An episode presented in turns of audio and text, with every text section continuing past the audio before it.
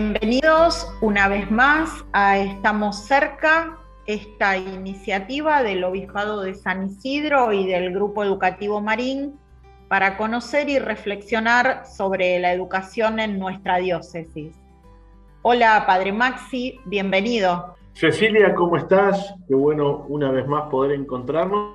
Y hoy para conversar sobre este Día de la Tradición, este día que siempre nos recuerdan cuestiones esenciales de nuestra cultura, de nuestra tierra, de nuestra patria también, y que de alguna manera hoy buscamos con creatividad nuevos desafíos para hablar de la tradición y de las tradiciones en nuestras instituciones educativas. Por eso eh, vamos a dedicar un espacio a estas tradiciones desde la literatura argentina tan conocida y al mismo tiempo buscando que nuestras instituciones educativas puedan encontrar nuevos caminos para tomar contacto con estas tradiciones, con esta literatura que sabemos que forma realmente mucho mejor a nuestros alumnos y alumnas.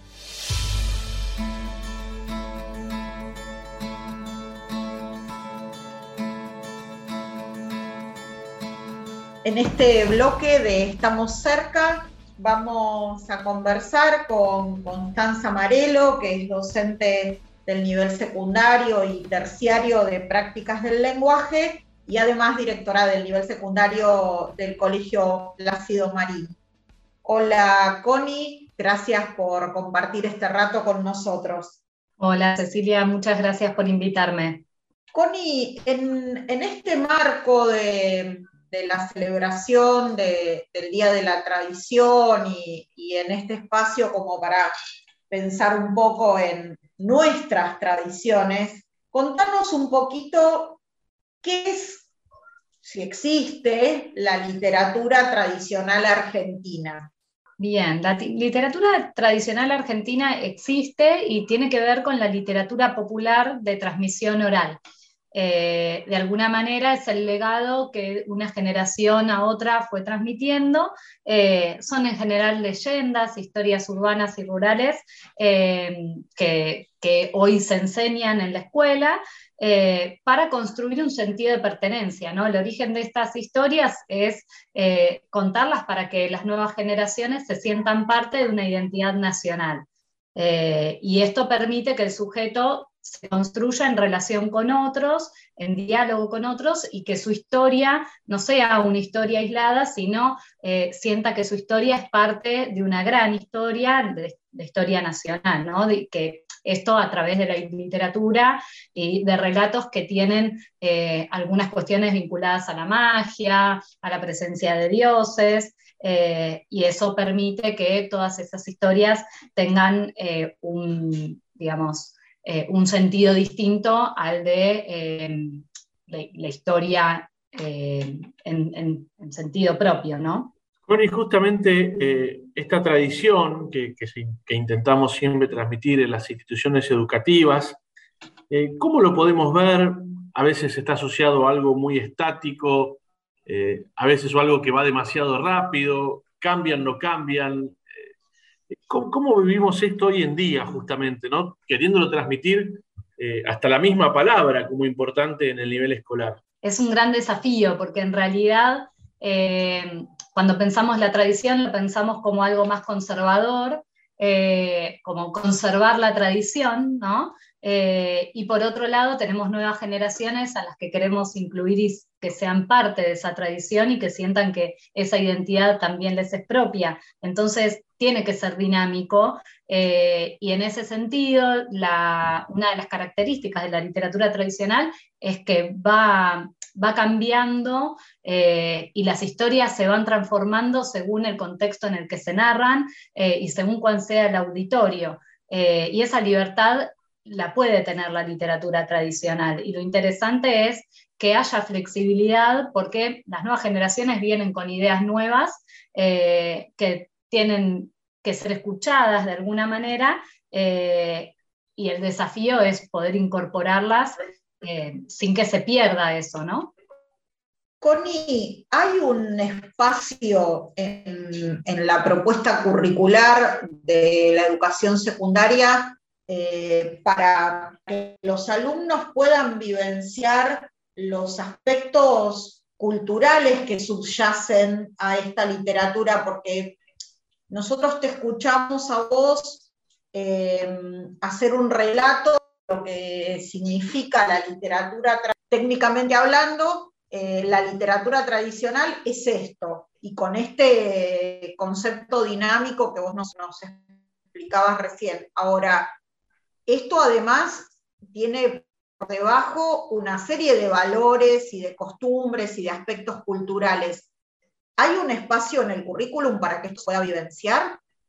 Sí, sí, sí. Eh, digamos, en el aula de prácticas del lenguaje esto eh, tiene que darse de alguna manera eh, pero lo interesante es poder hacerlo a través de proyectos interdisciplinarios con materias como geografía, historia, construcción de la ciudadanía, que permitan eh, trabajar sobre estos valores y sobre todo eh, conectar con cuestiones que tienen que ver con la geografía nacional, con, con la historia, de cómo surgieron estos relatos, cómo fueron también moviéndose a través de las migraciones y esto eh, que planteas, Cecilia, de evidenciar eh, estos valores eh, que también son valores que van cambiando, porque la sociedad va cambiando, entonces los relatos también van cambiando sus, digamos, de qué, qué, cosas se valoran en los héroes, ¿no? según a la sociedad a la que se está respondiendo. No sé si respondí a la pregunta. Exacto, Connie, ¿no? Muchas veces eh, es un desafío, especialmente en la cultura juvenil de hoy, ¿no? Eh, que no quede la tradición como algo, digamos, que, no sirve para nada, ¿no? Nosotros eh, muchas veces se confunden las tradiciones con los tradicionalistas, ¿no? Y me parece que desde, justamente desde la literatura o desde la enseñanza, es algo que hay que trabajar en la vida de los jóvenes, ¿no? Eh, porque si no me parece que muy ligeramente decimos a los chicos esto no les va a gustar y es un error. Sí, sí, es un prejuicio muchas veces, ¿no? Eh, y si se los acercamos de una manera más interesante, eh, ellos pueden encontrarle el gusto, pero ahí está el desafío. Y por último, y hablando de desafíos, Connie, ¿cómo es el desafío? vos hablabas al principio de que esto, bueno, nace de la tradición oral, pero después, bueno, se condensa en una serie de obras que pertenecen a, la literatura argentina. ¿Cómo es hoy el desafío de motivar, ya no solamente para, para la literatura tradicional, sino de motivar para la lectura, siendo que, bueno, las generaciones más jóvenes eh, pertenecen a la cultura audiovisual, y no tanto a la cultura del, libro, ¿no? ¿Cómo, ¿Cómo, se hace ese trabajo motivacional? Eh, hay un montón de estrategias eh, para trabajarlo. Yo creo que lo primero que tenemos que hacer es conocer los intereses de los chicos para poder eh, trabajar articulando con canciones, con películas, con, digamos, todo eso que es audiovisual, integrarlo al trabajo con la literatura, eh, sobre todo este desafío de sostener la lectura que implica eh, concentración en un plazo de tiempo más largo, eh, que es hoy contracultural. Entonces, tratar de interesarlos desde ese lugar. creo que conociendo los intereses previamente, seleccionando el material teniendo en cuenta eso y las edades de los chicos, eh, leerles en voz alta de alguna manera que sea más eh, atractiva. Nosotros en el Plácido tenemos una bibliotecaria que eh, un ratito antes de que toque el timbre para el recreo pasa disfrazada, por ejemplo, de la dama de blanco y los chicos ya ven que va, a llegar el momento de la lectura y después los reciben en la biblioteca y no solo les lee, les actúa. Y son chicos de secundario y así todo eh, se enganchan un montón y eligen estar en el recreo escuchando estos relatos porque la forma en que se los cuenta eh, hace que ellos se interesen. Entonces me parece que la clave está ahí eh, en cómo lo contamos, en cómo lo leemos y en generar que sea un espacio de verdad de disfrute para los chicos. Connie, y, por último, y ya que, bueno, en esta respuesta tan clara nos abrís un poquito el tema y pensando en las instituciones educativas que nos escuchan, eh, no podemos dejar de preguntarte, bueno, por esta relación entre la literatura y la tecnología, digamos, ¿no? Eh, que me parece que es algo muy importante en la vida de las instituciones educativas, que seguramente se complementan, pero no podemos negar que a veces el exceso de la tecnología hace que los chicos o los jóvenes lean menos, ni hablar de los adultos, que también leemos menos, pero eh, ¿cómo podemos hacer para trabajar en una complementariedad también de esto, no? Eh, y hay un montón de aplicaciones y un montón de, eh, digamos, si uno se pusiera a buscar de elementos, estrategias, herramientas que nos brinda la tecnología para leer, eh, para leer de una manera diferente, para leer de dispositivos que tienen sus pros y, sus contras, ¿no? Eh, a veces leer desde un dispositivo móvil, por ejemplo, usted está leyendo el PDF y te empiezan a llegar mensajes, eh, entonces por ahí trabajar con una aplicación puede ser mejor que un PDF, pero creo que la clave está en, buscar esas herramientas, integrarlas, y los chicos lo manejan con una velocidad impresionante. Entonces, eh, es cuestión de ir probando, ir descubriendo con ellos y ver en qué se enganchan. Eh, hacer un cajud previo a la lectura, eh, por ejemplo, no sé, yo estaba dando Romeo y Julieta y todo el mundo ya sabe la historia de Romeo y Julieta, pero la pregunta que les formula a los chicos es, bueno, entonces, ¿por qué vale la pena leerlo? ¿no? Y les hice preguntas, algunas fáciles de responder y otras difíciles de responder a través de un Kahoot, y las las fáciles eran las que se podía saber sin haber leído la historia y las difíciles eran las que, habiendo leído la historia, era viable responderlas. Y les llamó la atención que había de esas 10 preguntas, 6 o 7 que no sabían, habiendo conocido la historia previamente, sin haber leído el relato, ¿no? Entonces, eh, me parece que el desafío está ahí, en que ellos vean que la tecnología se puede usar eh, de manera relacionada con, la literatura. Gracias, Connie. Nos quedamos pensando, nos quedamos pensando en las tradiciones, en la tradición y también nos quedamos pensando en este tema de la lectura y, la motivación a, a, la lectura, que no todo está perdido, no todas las batallas frente a los dispositivos están perdidas. Gracias por tu tiempo y por tu reflexión. Muchas gracias.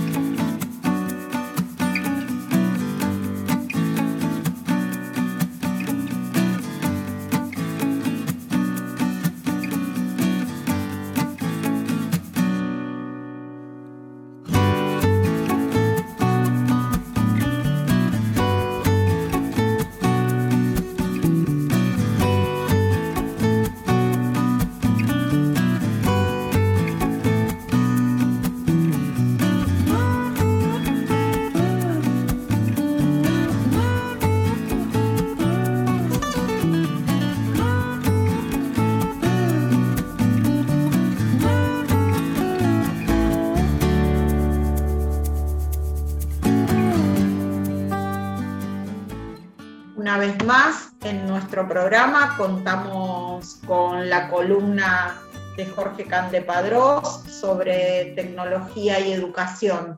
Hola Jorge, gracias por estar con nosotros, te escuchamos. Hoy vamos a hablar de un tema que dio bastante, bastante debate, que es respecto del uso del teléfono celular en el aula. Eh, la verdad que en esto hay muchas opiniones muy diferentes, pero todos dan vuelta alrededor de lo mismo. Este, nuestros alumnos cambiaron, hoy la tecnología nos acompaña a cualquier lado, a todos los eh, ámbitos de nuestra vida, y, la verdad es que eh, si miramos a los adultos y, si hacemos este, un análisis personal, eh, vamos a ver que todos usamos el teléfono casi eh, constantemente, eh, incluso en los teléfonos mismos hay aplicaciones este, para ver cuánto tiempo se utilizó el teléfono por semana.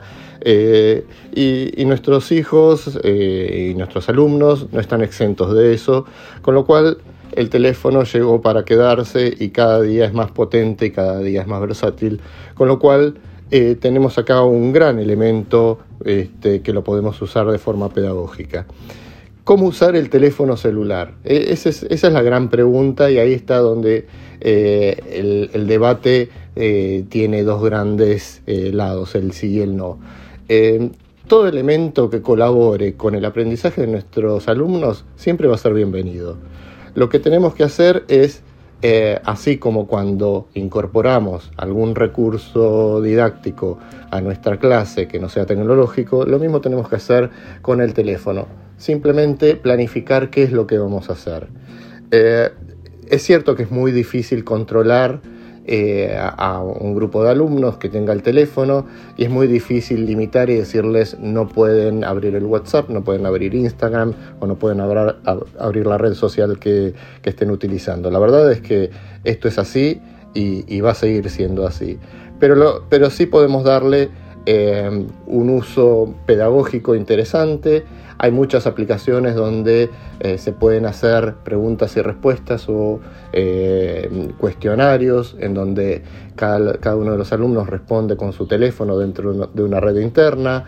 Este, hay aplicaciones especiales para los teléfonos, para las distintas plataformas, con lo cual tenemos muchísimo material ya desarrollado y en desarrollo eh, para utilizar el teléfono. Así que yo realmente no le diría que no al teléfono celular, le diría eh, bienvenido teléfono celular, juguemos eh, con el teléfono, el teléfono es un, dispositivo muy rico, muy, este, muy útil, así que a todos los docentes lo que les digo es que no le tengan miedo, es muy similar al debate que, que hubo bastante tiempo atrás respecto de si utilizar las computadoras en el aula o no.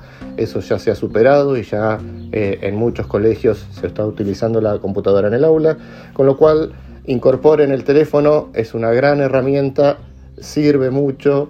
Eh, y, bueno, lo único que hay que tener en cuenta a la hora de utilizarlo es eh, estar seguros de tener una buena conectividad, de que la infraestructura del colegio lo permita porque siempre va a venir el reclamo por el lado de no tengo datos o sí tengo datos. Entonces, lo primero que tienen que hacer es hablar con su departamento técnico para ver si están dadas las condiciones para que la red Wi-Fi soporte una cantidad determinada de dispositivos. Y después simplemente es empezar a investigar, a buscar, este, y van a encontrar miles de aplicaciones para utilizar con los teléfonos, algunas realmente muy buenas, este, así que bueno, ya en un futuro encuentro les voy a contar qué aplicaciones son las que más me gustan a mí y, y cuáles pueden llegar a ser más útiles. Así que bueno, anímense y nos vemos en la próxima. Gracias. Muchas gracias Jorge por tu aporte de cada programa. Muchas gracias por el contenido y como siempre a pensar en nuestras instituciones lo que nos has compartido. Muchas gracias.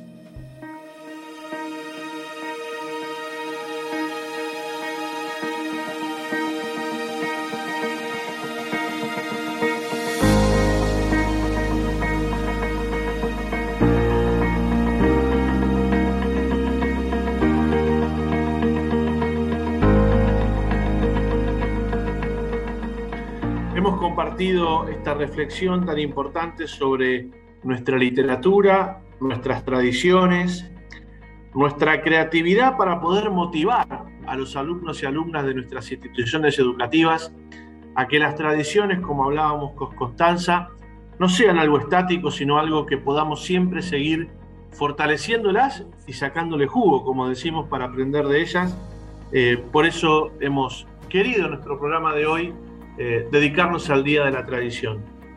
Así es, Maxi, un lindo espacio para reflexionar sobre la transmisión de estos valores, de estas tradiciones y también sobre el aspecto dinámico de nuestra cultura. Somos Nacho Insaurraga, Maxi Jursinovic, Cecilia Vallés y estamos cerca.